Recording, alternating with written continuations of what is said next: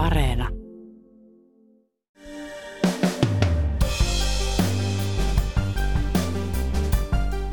Venäjän hyökkäys Ukrainaan on laiton. Piste. Ja Venäjä syyllistyy jatkuvasti sotarikoksiin. Professori Martti Koskeniemen mukaan Venäjän toimet tuovat kansainvälisen oikeuden näkökulmasta mieleen Hitlerin Saksan. Koko kansainvälinen oikeus ja YK peruskirja asettuvat vaakalaudalle. Mutta mitä pitäisi tapahtua, että Vladimir Putin saataisiin vastaamaan teoistaan oikeudessa? Tänään on tiistai 15. maaliskuuta. Kuuntelet Ylen uutispodcastia. Minä olen Heikki Valkama.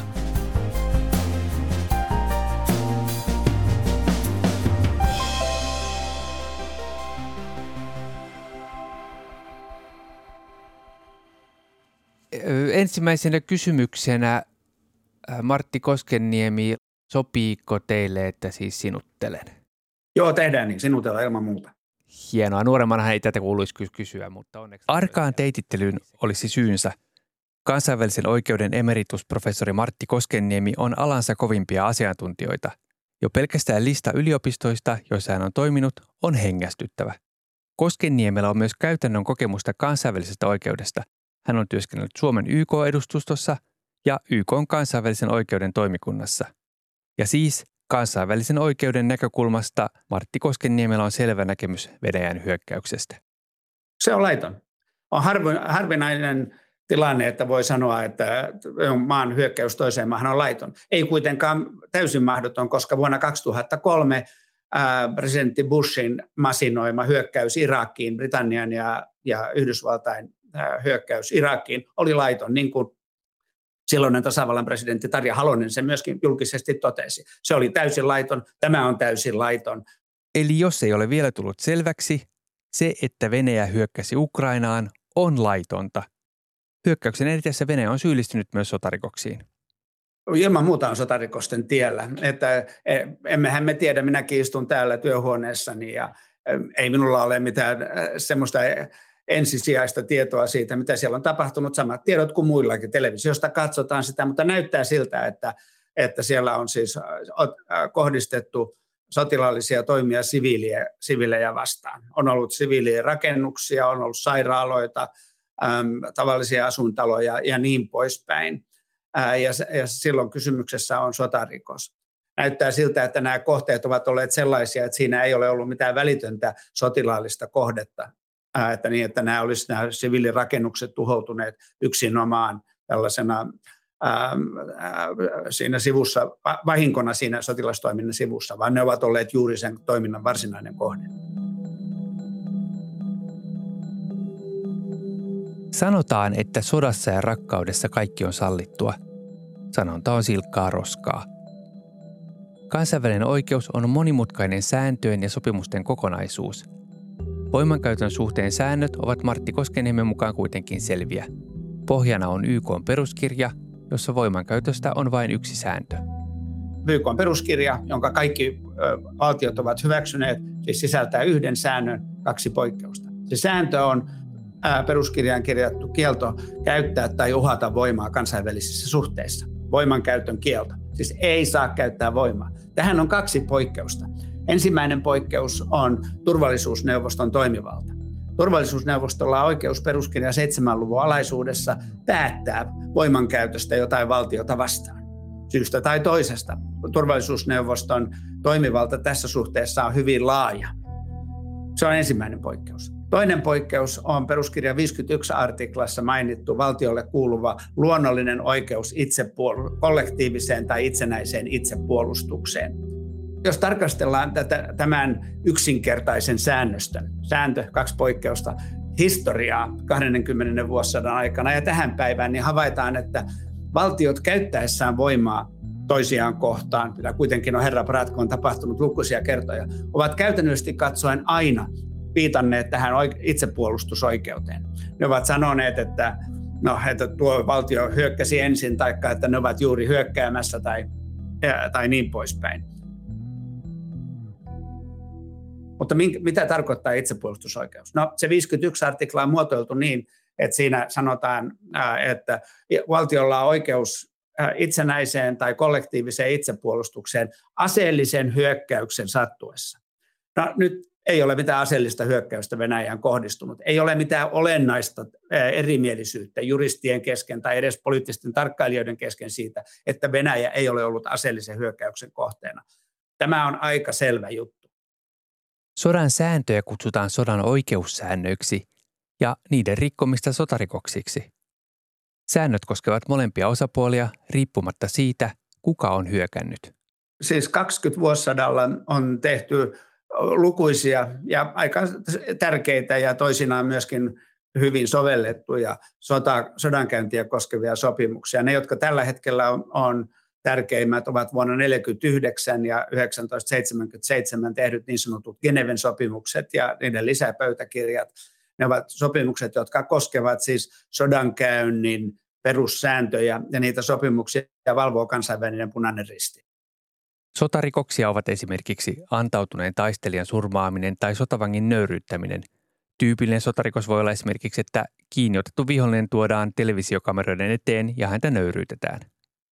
Sotarikokset ovat usein myös sitä, että taistellaan keinoin, jotka kansainväliset sopimukset kieltävät, vaikka kidutus, jalkaväkimiinat tai räjähtävät luodit. Tietenkin myös siviilien tappaminen on sotarikos. Jos siviilejä murhataan laajamittaisesti, se voi olla lisäksi myös rikos ihmisyyttä vastaan. Eli jos Venäjä pommittaa tarkoituksella lastensairaalaa, voidaan ajatella, että se ei ole vain sotarikos, vaan myös rikos ihmisyyttä vastaan. Mutta sitten näitä ihmisyyttä vastaan kohdistuvia rikoksia, niin niitä me nyt sitten olemme todistaneet, että valitettavasti olemme nähneet kuolleita siviilejä näissä televisioruudussa. Edelleenkin tietysti täytyy koko ajan muistaa se, että me emme tiedä, kuinka aitoja ne kuvat on, joita me näemme. Ja varsinkin juristina niin mä en voi niin kuin tehdä kovin pitkälle meneviä johtopäätöksiä, mutta minusta on todennäköistä, että rikoksia ihmisyyttä vastaan on, on tehty. Ja nyt sitten kun tämä kansainvälisen rikostuomioistuimen pääsyyttäjä on ilmoittanut, että hän aloittaa tutkinnan, niin se tutkinnan kohdistuu juuri näihin kahteen rikosryhmään. Sotarikoksiin ja ihmisyyttä vastaan kohdistuviin rikoksiin. The court meets this morning under Article 74, paragraph 3 of the Rules of Court – to hear the oral argument of Ukraine on its request for the indication of provisional measures submitted in the case concerning allegations of genocide under the Convention on the Prevention and Punishment of the Crime of Genocide, Ukraine versus the Russian Federation. Madam President, distinguished members of the court, the fact that Russia's seats are empty speaks loudly. They are not here in this court of law. They are on a battlefield Nyt on syytä sanoa, että sitten kansainvälisessä oikeudessa on kolmas rikosryhmä, nimittäin hyökkäysteko rikoksena. Se on näistä erillinen teko. Ja periaatteessa kansainvälinen rikostuomioistuin, sillä on myöskin toimivalta tutkia hyökkäystä, laitonta hyökkäystä. Mutta tässä tapauksessa se ei sovellu, koska Ukraina ja Venäjä eivät ole ratifioineet sitä muutosta kansainvälisen rikostuomioistuimen perussääntöä, joka tehtiin 2010, jossa tämä hyökkäysteko myöskin tuotiin sinne rikostuomioistuimen toimivallan alaisuuteen. Se on tavallaan sääli, koska sotarikoksiin ja rikoksiin ihmisyyttä vastaan tyypillisesti syyllistyvät sotilaat. Joko aivan tavalliset rivisotilaat, tai ehkä useamminkin semmoiset keskitason sodanjohtajat, jotka antavat määräyksen esimerkiksi tykistöpatterille ampua tuota siviilirakennukseen. Mutta mehän olemme oikeastaan kaikkein kiinnostuneimpia siitä, että miten saisi Putinin, että mitä, mikä on se teko, mihin Putin on syyllistynyt. Ja vaikka ei voi täysin sulkea pois sitä, että Putinin ohjeet sodanjohdolle olisivat sellaisia, että tappakaa niitä ukrainalaisia niin paljon kuin pystytte, niin mä kuitenkin uskon, että hän ei ole tällaista ohjetta antanut, jolloin se hänen rikollisuutensa, jos puhumme siitä näin, se hänen rikollisuutensa tiivistyy hyökkäyssodan aloittamiseen. Ja tähän tuota, kansainvälinen rikostuomioistuin ei kykene puuttumaan.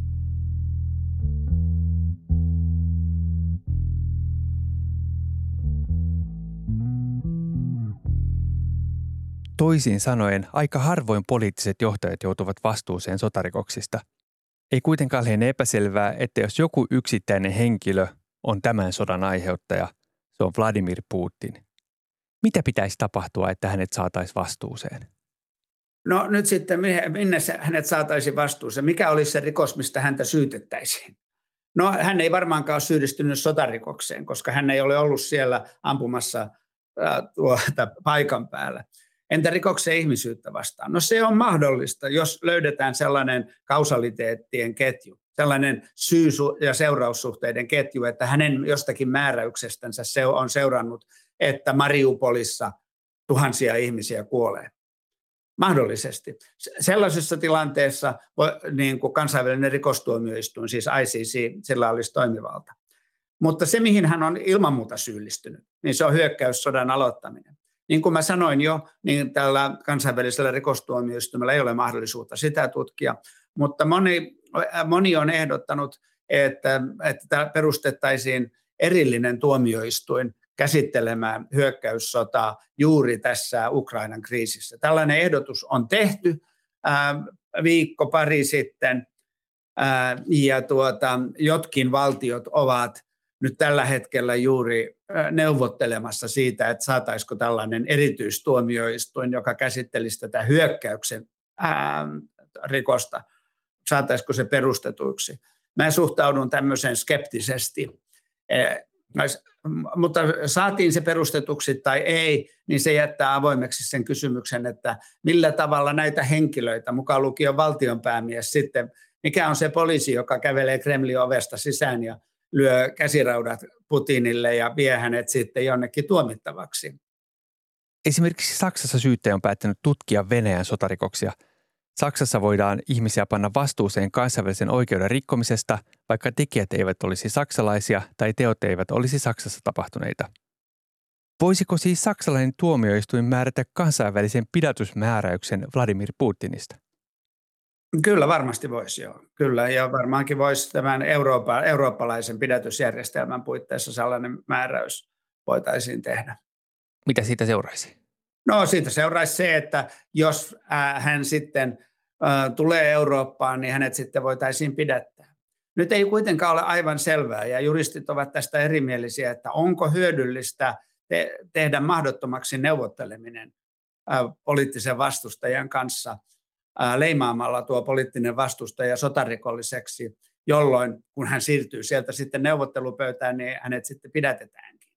Ja eikö ole niin, että sellaisella poliittisella johtajalla, jolla on uhka tulla pidätetyksi, niin hänellä ei ole mitään houkutinta lopettaa sitä sotaa tai neuvotella, jos se, näkö, jos se näkökulma on se, että neuvotteluissa tai neuvottelujen jälkeen hänet sitten pidätetään.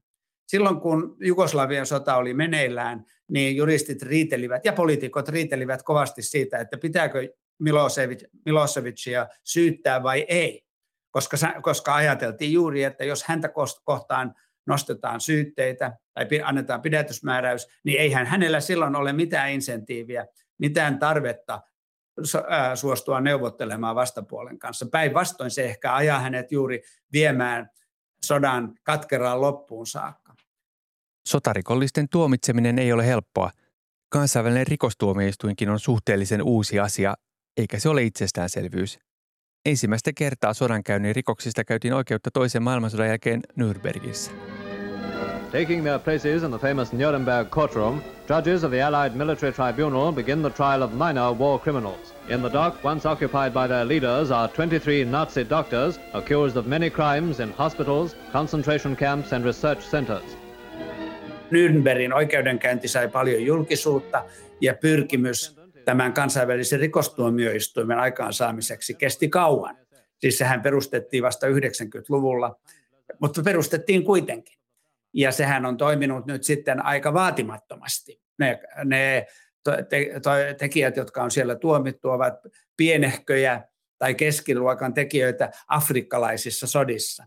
Ja me ymmärrämme, että heidät on niin kuin ollut helpompi saada kiinni ja tuomittavaksi sinne Haagiin kuin sitten muut. Ja nämä, jotka, jotka tukevat ja ovat olleet mukana tämän sotarikosoikeusjärjestelmän pystyttämissä, he sanovat tässä, että tämä on pitkän tähtäyksen prosessi. Että he ei pidä menettää uskoansa siihen, että me emme saa tietenkään, me emme saaneet George W. Bushia mihinkään tuomittavaksi, niin emme me saa Vladimir Putiniakaan.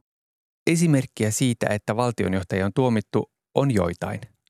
Kenraali Pinochet oli aikanaan äh, Chilessä presidentti ja vallankahvassa.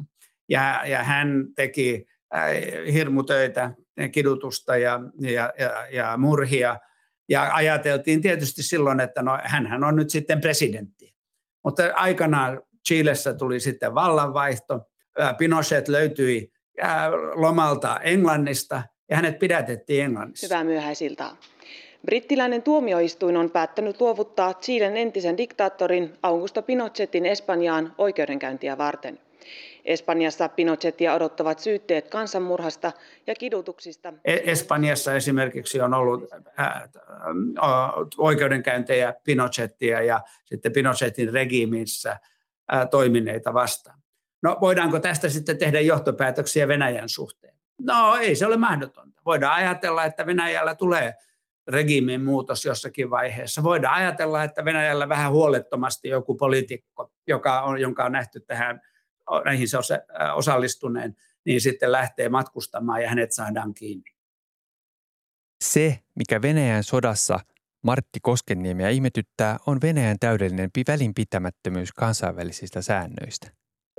Mä sanoisin, että mun näkökulmastani kansainvälisen oikeuden mm, harrastajana tai asiantuntijana, niin se mikä tässä on kaikkein erikoisinta on se, että Venäjä ei ole esittänyt vakavasti otettavaa näyttöä siitä, että sillä olisi oikeudellinen mahdollisuus hyökätä Ukrainaan, vaan että se on niin kuin kumuloinut tai esittänyt oikeaa ja vasempaa erilaisia näkökohtia. Milloin kyseessä on, ähm, on venäläisväestöön kohdistuva joukkomurha, milloin kyseessä on Ukraina hyökkäys Donetski ja Luhanski, milloin kyseessä on pitkän tähtäyksen vaara, josta Venäjä kärsii Naton laajentuessa, milloin kyseessä on hyökkäyksen uhka Venäjälle.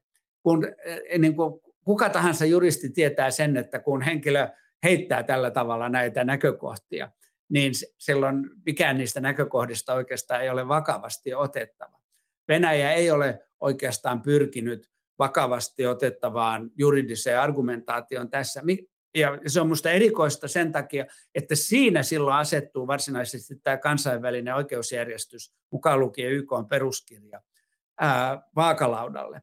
Se ei niinkään tule vaakalaudalle tai uhatuksi silloin, jos joku kovasti yrittää selittää, että minä kyllä toimin oikeudenmukaisesti tässä, että minulla oli joku oikeuttamisperuste ja tässä on ne perustelut ja tässä on nämä faktat, joita esitän ja niin poispäin niin kuin esimerkiksi ää, tuota, Bushin hyökkäyksessä, jossa sanottiin, että meillä on niin kuin tämmöinen erityinen oikeus, että tässä on näitä päätöslauselmia ja me panemme niitä päätöslauselmia täytäntöön ja niin poispäin.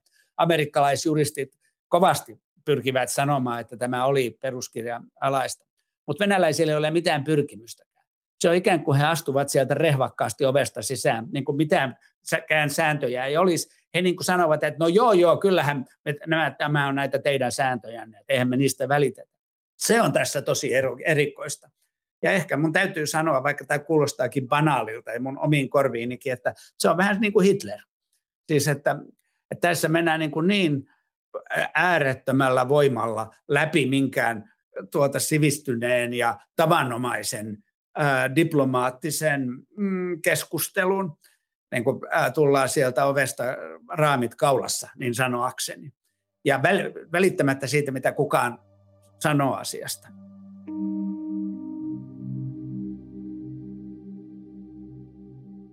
Onko tämä konflikti vaikuttanut siihen, siihen, miten näet tai ajattelet kansainvälistä oikeutta, kansainvälisen oikeuden mahdollisuuksia tai ylipäätänsä ajatteluusi tästä järjestelmästä?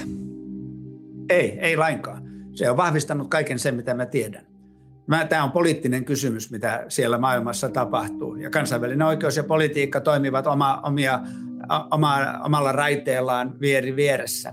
Joskus ne näyttävät olevan lähempänä toisiaan 90-luvulla silloin, kun Berliinin muuri oli, oli sortunut ja länsi oli vahva ja Venäjä oli heikko ja lännessä ajateltiin, että no, me voidaan nyt tämän rule of law-ideologiamme avulla tehdä kaikista samannäköisiä ja samanlaisia kuin mitä mekin olemme.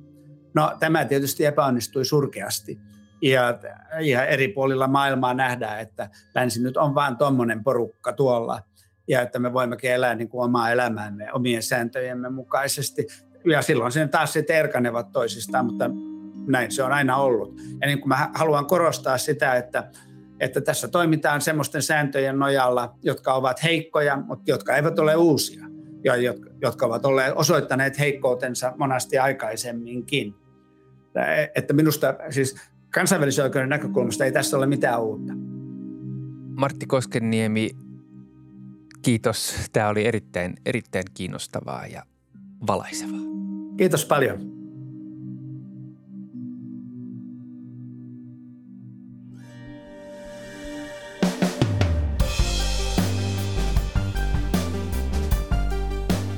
Kiitos kun kuuntelit Ylen uutispodcastia.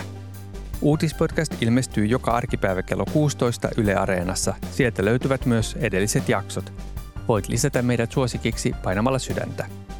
Palautetta voi laittaa sähköpostilla uutispodcast at yle.fi ja mut löydät somesta at Heikki Valkama ja laita palautetta tästäkin jaksosta. Tämän jakson äänistä ja leikkauksesta vastasivat Sami Lindfors ja Anna Kangas – Uutispodcastissa me syvennymme siihen, mikä on tärkeää juuri nyt. Kuulemiin.